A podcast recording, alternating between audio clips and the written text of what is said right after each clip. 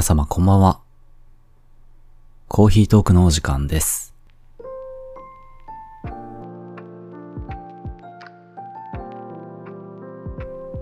この間山登りをしてきまして、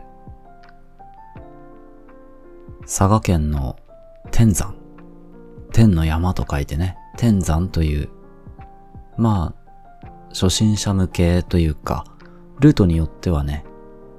30分程度で山頂まで行けるような低めの山なんですけど、そこに行ってきました。一番短いルートで。天山は花が楽しめる山としても有名で、秋の花々を何種類かね、見ながら写真に撮りながら、天気良かったんで、ゆったりと登ってきました。結構ね、あの天気は良かったんだけど、風が、まあ多少あって、まあ今回2回目なんですけど、最初に登った時もね、風が強かったんで、まあそういう山なのかもしれないですね。山の上って結構ね、風の影響を受けやすいですからね。でも、ほんとポカポカ陽気で良かったですよ。なんか、山頂が一番やっぱり風が強かったんですけど、山頂はね、広めのなだらかな丘みたいになってて、で、その起伏した部分、ちょっと凹んだところにしゃがんでみたら、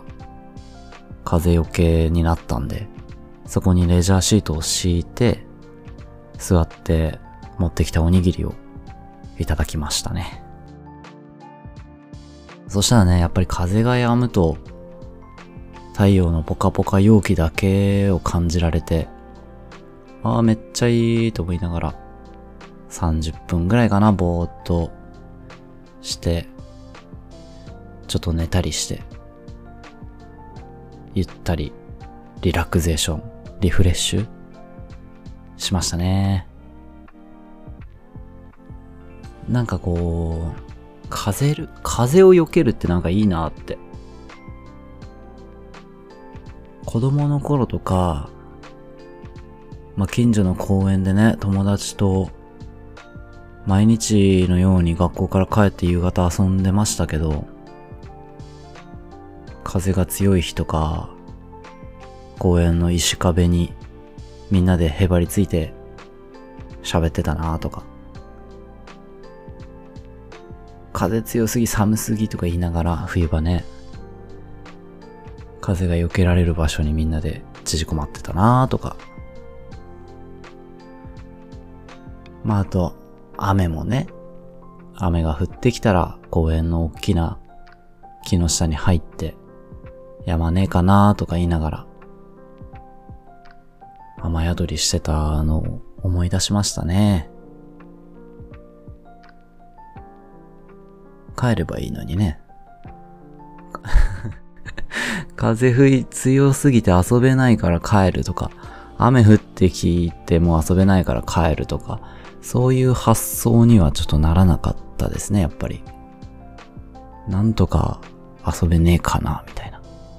うん。まあ、今考えると結構そういう雨宿りとか、風よけしてる時間も一つ思い出ですね。テントとか、鎌倉とか、やっぱこう、雨風とか雪とか、避けるために、どこかに引きこもれるものになんかこう引きつけられるものがありますね。風を避けて、岩に身を寄せるとか、壁に身を寄せるとか、雪を避けて、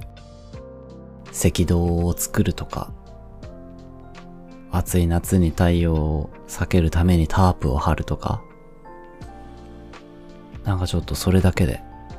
楽しくなるようなところがあります。子供の頃、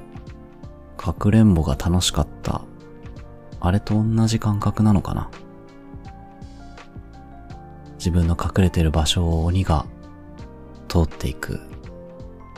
スリルとか、ワクワク感みたいな。そういうとこもあんのかな？好きですね。